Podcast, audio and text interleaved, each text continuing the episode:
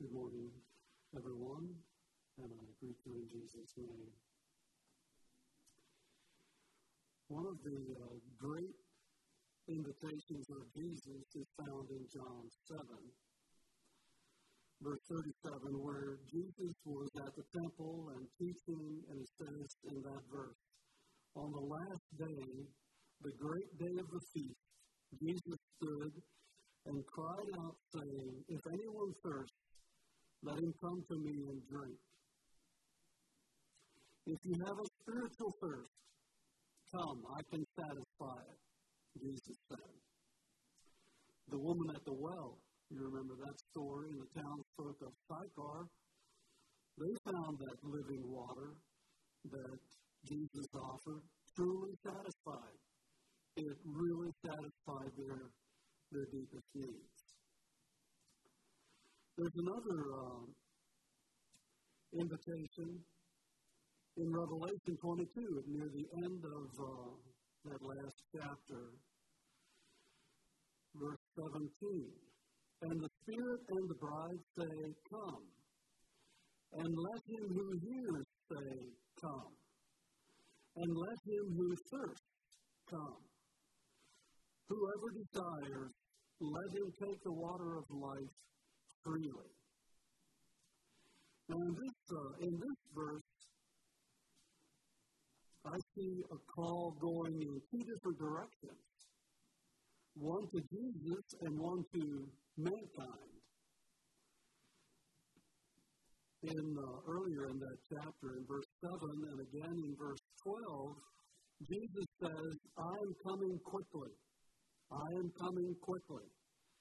And then the Spirit and the bride, uh, the saints, respond to Jesus' uh, saying, announcement that he was coming quickly. And they say to him, Come, come to the earth and receive us. And then it seems to be saying, Let those who hear the Spirit and the bride uh, calling for Jesus to come, let these people out there that are hearing that join the bride and accept Christ as their Savior and join the bride's call to Jesus, come. And then finally, there's an invitation that appears directed to non Christians Whosoever will may come, whosoever desires, come to Jesus, like Jesus' invitation in verse 37 of John 7. These are great invitations. There have been many invitations. Uh, but Jesus said that few will respond to his invitations. Most will follow other ways. And even with the many calls through the prophets, through the ministries of John the Baptist and Jesus and the apostles and the growing body of the church, Many will hear, but few will follow. Jesus said in the Sermon on the Mount, uh, chapter 7 of Matthew, verse 13 and 14, Enter by the narrow gate, for wide is the gate and broad is the way that leads to destruction, and there are many who go in by it. Because narrow is the gate and difficult is the way, says the New King James, which leads to life. There are few who find it. But people will respond. Maybe proportionately it is few, a small percentage, but many will hear and desire and will follow that call. They will follow the deep needs and desires of their heart and respond to the invitation. There's a, a different examples even in the Old Testament. Uh, one is in Isaiah 2, beginning at verse 3. Many people shall come and say, Come and let us go up to the mountain of the Lord, to the house of the God of Jacob. He will teach us his ways, and we shall walk in his paths. For out of Zion shall go forth the law and the word of the Lord from Jerusalem. And that same verse is found in Micah 4, verse 2. And then Zechariah uh, chapter 8, beginning at verse 21. The inhabitants of one city shall go to another, saying, Let us continue to go and pray before the Lord and seek the Lord of hosts. I myself will go also. Yes, many peoples and strong nations shall come to seek the Lord of hosts in Jerusalem and to pray before the Lord. Thus says the Lord of hosts In those days, ten men from every language of the nations shall grasp the sleeve of a Jewish man, saying, Let us go with you, for we have heard that God is with you. Are encouraging scriptures, reading about people that hear these calls and, and they go. It sounds like many here were going. And then there was the day of Pentecost in Acts 2 when the Spirit came on the believers and there was a noise, uh, a, no, a mighty rushing wind, and there were tongues of fire, and the foreigners that were gathered there that day were able to understand in their own language what uh, the disciples, what Peter was saying. But the most powerful of all was Peter's sermon and the way that the Spirit worked in that crowd to uh, to call them to to Christ. So in verse 37 it says, Now when they heard this, when they heard uh, Peter's message, they were cut to the heart, and they said to Peter and the rest of the apostles, Men and brethren, what shall we do? And then Peter said to them, Repent and let every one of you be baptized in the name of Jesus Christ for the remission of sins, and you shall receive the gift of the Holy Spirit. For the promises to you and to your children and to all who are afar off, as many as the Lord our God will call. And with many other words, he testified and exhorted them, saying, Be saved from this perverse generation. And then those who gladly received his word were baptized, and that day about 3,000 souls were added to them. And that was just the beginning. Uh, many have responded since. And we've joined that group of people who listened to God's call and responded to it. My mind was drawn to an invitation hymn that we've sung and have heard sung many times. And if you want to follow along, you can turn in your songbook to number song number 629. I'll not sing it to you, but uh, I want to notice what this song says. Just as I am was written by Charlotte Elliott in 1836 when she was in her upper 40s. In her growing up years in England, uh, she lived a happy, carefree life as a youngster, and she became quite popular as a portrait artist and also for writing humorous verse, which probably helped prepare her for this hymn writing work she wrote many hymns. But around 30, uh, she started having health problems, and before long, she was bedridden, bedridden and miserable and even bitter. And uh, she was still living at home with her folks, and a Swiss evangelist visited their home once, and her parents asked him, would he talk with uh, Charlotte about her spiritual needs? And one thing he impressed on her was this that you must come to Jesus just as you are, a sinner to the Lamb of God that takes away the sins of the world. And according to my source, for the rest of her life, uh, she celebrated that day as her spiritual birthday every year.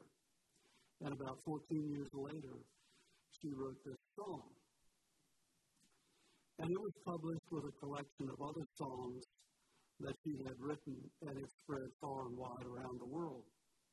And when she died at 82 years old, she had in a box a collection of around a thousand letters from people around the world expressing their appreciation for what this song had meant to them. And just as a sidebar, this tune um, that we sing it to was composed by William Bradbury, who uh, wrote the music for Jesus Loves Me, and the Sweet Hour Prayer, and the Solid Rock, My Hope is Built on Nothing Less, and some other songs that we're familiar with. But let's take a closer look at this song. Though it is often sung at revival meetings during invitations, that's the way I remember where I remember hearing it most often. It strikes me, and especially impressed me recently uh, in looking at this song, that it's really applicable to all of a Christian's life. From conversion to wherever we are in our spiritual journey toward a closer walk with God, toward sanctification, toward greater Christ likeness. Uh, the song we sang this morning, I think it was our second one, Nearer, Still Nearer, I believe would have fit very well here as well. It's the theme. So this song says, Just as I am without one plea, but that thy blood was shed for me, and that thou bidst me come to thee, O Lamb of God, I come, I come. So we start our Christian life without any merit, nothing to bargain with God about, without any plea, without any case that we can make of our own, and no chance before a holy God except for two things. And they are number one, that Christ's blood was shed for me, that God so loved the world that he gave his only begotten Son. And Christ shed his blood for me. And number two, that Christ calls us to come to him. And then we respond, O Lamb of God, I come, I come. And we praise the Lord for that atonement and for that invitation. Uh, there should be a deep sense of gratitude. And I sense it in this song. Except that the Lord loves us, and He does, and except that the Lord calls us, and He does, we're hopelessly stuck. So that's the emphasis of that first stanza. Then he goes on, just as I am, and waiting not to rid my soul of one dark blot. To thee whose blood can cleanse each spot, O Lamb of God, I come, I come. So this, this verse is dealing with the sin in our lives. It could be a conversion. It needs to be a conversion but it could be any time thereafter. 1 John 1 If we say that we have no sin, and this was written to Christians, if we say we have no sin, we deceive ourselves, and the truth is not in us. If we confess our sins, He is faithful and just to forgive us our sins and to cleanse us from all unrighteousness. So, for those times that we falter and we stumble and we fall, uh, even after we became Christians, and I don't have to remember too far back to remember something that I had to come to Jesus about and ask forgiveness for. Pride, jealousy, critical judgmental spirit, anger, hatred, an unforgiving attitude, moral impurity, dishonesty, covetousness, impatience. Those are things that can crop up, can show up in a Christian's life. And when they do, uh, we need to deal with it. And we hear God's call. We hear His conviction. We must confess and repent. And then He is faithful and just to forgive and cleanse us. He's faithful to convict us, to convict His children. And so then we come to Him just as we are, with our need for further cleansing. We don't say, okay, I'm going to try real hard for the next week and I'm going to live in victory and I'll really please God and then I'll feel better about coming and apologizing for where I messed up. No, we come then, just as we are, messy, dirty, not so pretty, and needing to be cleaned up. And He's there. And like Galen said, we don't just take that for granted like he drew from the song. We want to please God. We want to love Him more.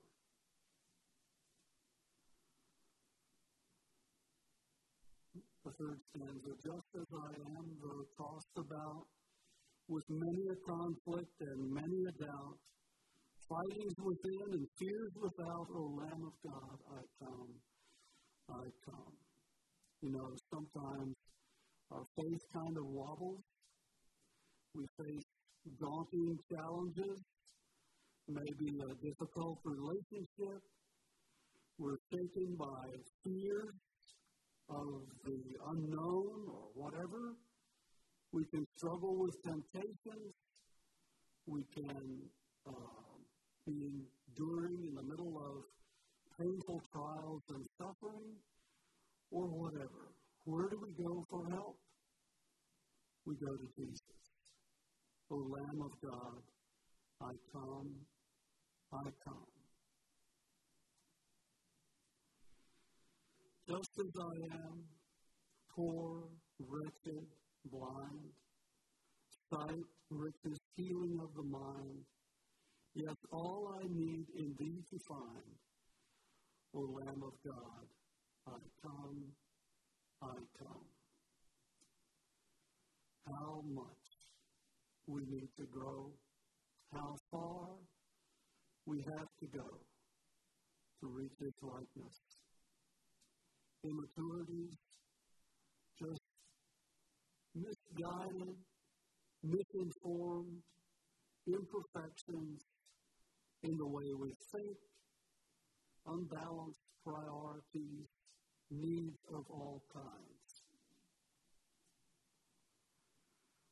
The Hebrew writer said in Hebrews 4, I'll begin at verse 14, Seeing then that we have a great high priest, O Lamb of God, who has passed through the heavens, Jesus, the Son of God, let us hold fast our confession.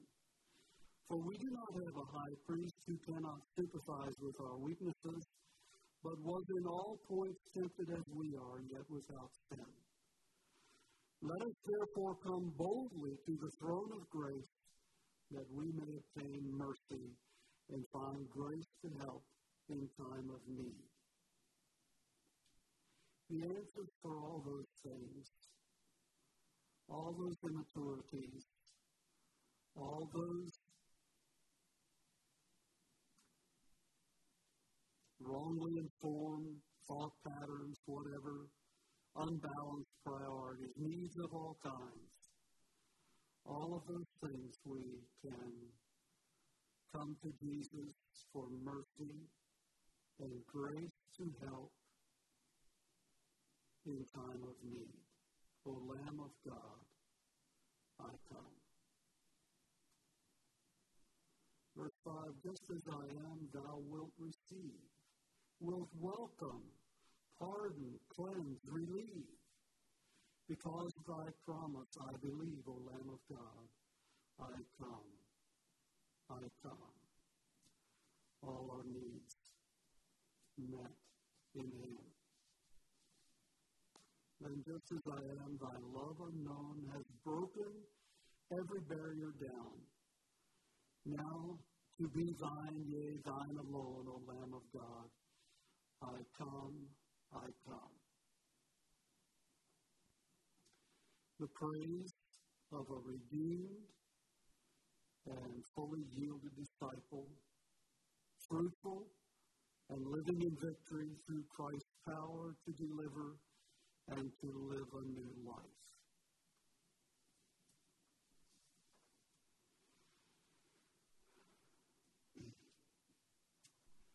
Uh, from an unpublished manuscript, I uh, came across a little story. This happened, this is true. Uh, some missionaries in Honduras wrote up stories of uh, different people and their own experiences, but this is one. And a uh, Marcus Whitmer interviewed a young Honduran man about his age. I think Marcus was a VS fellow, maybe. And so he approached this young man and asked him would he uh, tell him about his conversion experience. And so I'll, I'll try to abbreviate it here. And his mother was young, he said. This, uh, uh, this happens often in Central America. Young girls, 13, 14, 15, run off with a guy and shack up. And that's what she did with a boy not much older than herself. And they lived together a few months and then found she was expecting. And they started fighting. They weren't they weren't getting along well at all. And one night he didn't come home. And he didn't come back. He abandoned this young man's mother. And then after he was born, his mother gave him away. He suffered a lot of rejection for that. His grandparents raised him. He said to Marcus that he he lived with his grandparents until he was old enough to leave. And he fell in with a rough bunch of guys. When he was 10 years old, he started doing drugs. 10 years old. Uh, mostly marijuana and stuff like that. And Marcus said that he couldn't believe a 10 year old boy. He thought he must have misspoken. Yeah, at 10 years old, he said, I started on drugs. And he did that for a while. But eventually he grew to just, to just despise the drugs. He couldn't afford them, for one thing and he was desperate to stop. And he would decide in the morning, I'm going to quit. Today is the day I'm going to quit. This will be the end of it. He was desperate to stop. And he was determined to overcome this habit. And he would avoid his friends. But sooner or later, he would run into one of them, and they would say, Hey, come on and have a smoke and he couldn't resist. And he'd fall back into the drug lifestyle again. There was no power. There was no power, he said. Marcus was just, uh, just impressed with what a vast gulf had separated his upbringing from this young guy's. And yet, somehow, this boy had found a power that saved and delivered him. He said he lived for several years in that horrid state of helplessness. And then one day, he accepted Christ. He found the Lord. And he said that my cravings immediately stopped. not only did he experience total victory, but the temptation itself was just gone.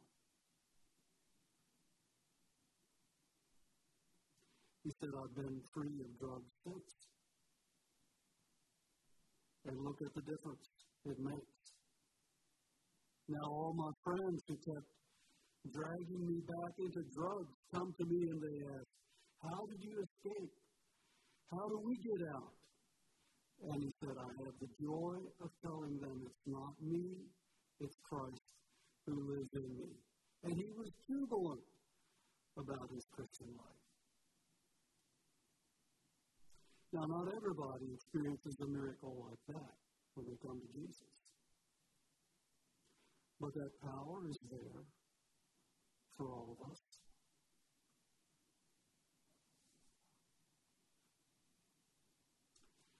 And the Spirit keeps calling us. We're still hearing the shepherd's call. And we must respond. O Lamb of God, I come, I come. In Hebrews 3, there's a message for us, for Christians. Uh, I'll not read all of these first 15 verses, but um, I want us to really think about what this says. This is written to Christians who have responded or who had responded to Christ's call. And he says there in verse 1 Therefore, holy brethren, partakers of the heavenly calling, consider the apostle and high priest of our confession, Jesus Christ. And then it goes on and describes Jesus and his faithfulness. So this is written to people uh, who are partakers of the heavenly calling. They heard the call from God, from Jesus, and they responded to it, and they are holy brethren. But in verse 7 he says, Therefore, as the Holy Spirit says, Today, if you will hear his voice, do not harden your hearts as in the rebellion in the day of trial in the wilderness, where your fathers tested me, tried me, and saw my works forty years. Therefore, I was angry with that generation and said, They always go astray in their heart, and they have not known my ways. So I swore in my wrath, they shall not enter my rest. Now that's the quote from the Old Testament. But the Hebrew writer is giving it here in this letter, in this epistle, to Christians today, if you will hear his voice, do not harden your hearts. So we as Christians continue to hear the call of God. Sometimes it's conviction, sometimes it's direction, sometimes it's insights and challenges to just draw nearer to Him. But we're still hearing that call. Today, if you will hear His voice, do not harden your heart. Because we can do that. We can resist we can dismiss, we can push it aside, we can distract our, ourselves with something else so we don't have to think about it. Today, if you will hear his voice, do not harden your hearts. And then down several verses later, he says, For we have become partakers. Well, it's uh, back up. To verse 12 Beware, brethren, lest there be in any of you an evil heart of unbelief in departing from the living God, but exhort one another daily while it is called today, lest any of you be hardened through the deceitfulness of sin. For we have become partakers of Christ if we hold the beginning of our confidence steadfast to the end. While it is said, Today, if you will hear his voice, do not harden your hearts, as in the rebellion. Quoting the same Old Testament scripture that he mentioned back in verse 7. So exhort one another, he said, while it is today, lest you be hardened through the deceitfulness of sin. And that can happen when we hear the call and we say, mm, not now. Or we distract ourselves. Or we dismiss it. Or all those things I mentioned before. And then we can begin to think, maybe it's okay. Maybe it's not as bad as I thought.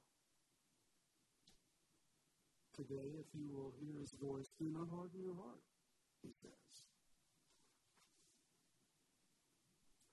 So there are other calls in the scripture. There's a call from Jesus to abide in him. John 15.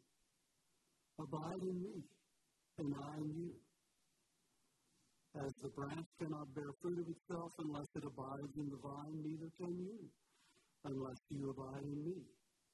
I am the vine, you are the branches. He who abides in me and I in him bears much fruit, for without me you can do nothing. Abide in me. A call from God, an invitation to God. Lamb of God, I hear that. I come, I come. There's a call to rest in Matthew 11, 28, very familiar. Come to me, all you who labor and are heavy laden, and I will give you rest. Take my yoke upon you and learn from me, for I am gentle and lowly in heart, and you will find rest for your souls. For my yoke is easy and my burden is light. Say yes to the call of God. There's a call to holiness. Numbers of calls to holiness, many calls to holiness. 1 Peter 1, verse 15 and 16. But as he who called you is holy, you also be holy in all your conduct, because it is written, Be holy, for I am holy. To put behind us to put off all those old works of the flesh that I read back earlier, and to put on the new man, to commit ourselves to the new man, to uh, to love instead of pride and jealousy, humility instead of an unforgiving spirit, forgiveness instead of dishonesty, truthfulness. Instead of covetousness, contentment. Instead of irritability and impatience, patience and long suffering. Purity instead of impurity. Say yes. Sometimes we're called to suffer. And Peter wrote about that in 1 Peter 2, verses 20 and 21. For what credit is it, he wrote, if when you are beaten for your faults, you take it patiently? But when you do good and suffer, if you take it patiently, this is commendable before God. For to this you were called, because Christ also suffered for us, leaving us an example that you should follow his steps. So sometimes we'll be mistreated, unkindly, and uh, harshly, even possibly, but do like Jesus. He, he left an example for us, and we're called to follow in his steps. Say yes. And there would be others. There would be numbers of others. Here's one. And that is to join, we're called to join Jesus, to join the Spirit in calling others. In Mark 1, verse 17, Jesus said, Follow me, and I will make you become fishers of men.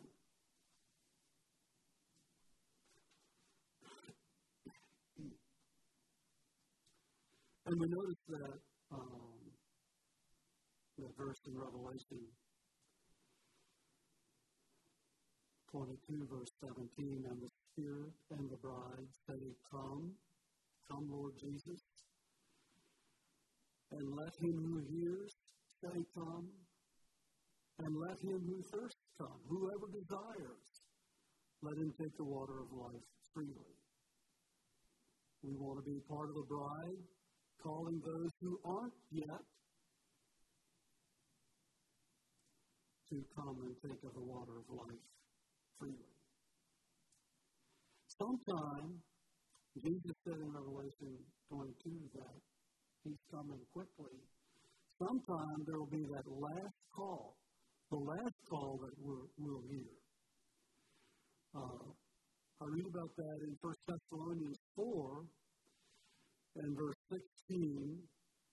For the Lord himself will descend from heaven with a shout, with the voice of an archangel, and with the trumpet of God, and the dead in Christ will rise first. Then we who are alive and remain shall be caught up together with them in the clouds to meet the Lord in the air, and thus we shall always be with the Lord. Now, the Amplified begins verse 16 where I read, the Lord Himself will descend from heaven with a shout. The Amplified says, will descend from heaven with a loud cry of summons, calling us, Come, come up here and join me. And once we are there, we will always be with the Lord.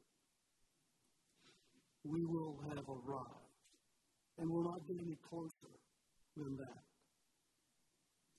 and will be praising Him forever. There's another song that I was looking at this week that impressed me. I will not go into that one except I'll read the first verse. I'll praise my Maker while I've breath. And when my voice is lost in death, praise shall employ my nobler powers. My days of praise shall ne'er be past, while life and thought and being last or immortality endures. So he's basically saying, I'm a Christian. I'm going to praise the Lord forever. Here, starting here. And when I die, when my voice is lost in death, then I'll just shift gears. I'll be employing my nobler powers with my new body, my resurrected body, and we'll be pray- we'll just continue praising while life and thought and being last here, or immortality endures, which is forever. So there's a lot of praising out there. And I wondered, I wondered about that song just as I am without one plea. I don't know whether that whether we'll sing that song in heaven or not, but maybe we would change that last line. O Lamb of God, I come, I come. O Lamb of God, I'm here, I'm here. In a in a song of praise and thanksgiving. The Lord has called us. What a blessing. What an opportunity to hear. What an opportunity to respond. What a blessing to respond. And God's calls continue all through our Christian life. Sometimes it's conviction. Sometimes it's an insight, an instruction, and always come closer. Always come closer. May God help us to always say, O Lamb of God, yes, I come. I come. And then to join him when he calls us that last time. Shall we ask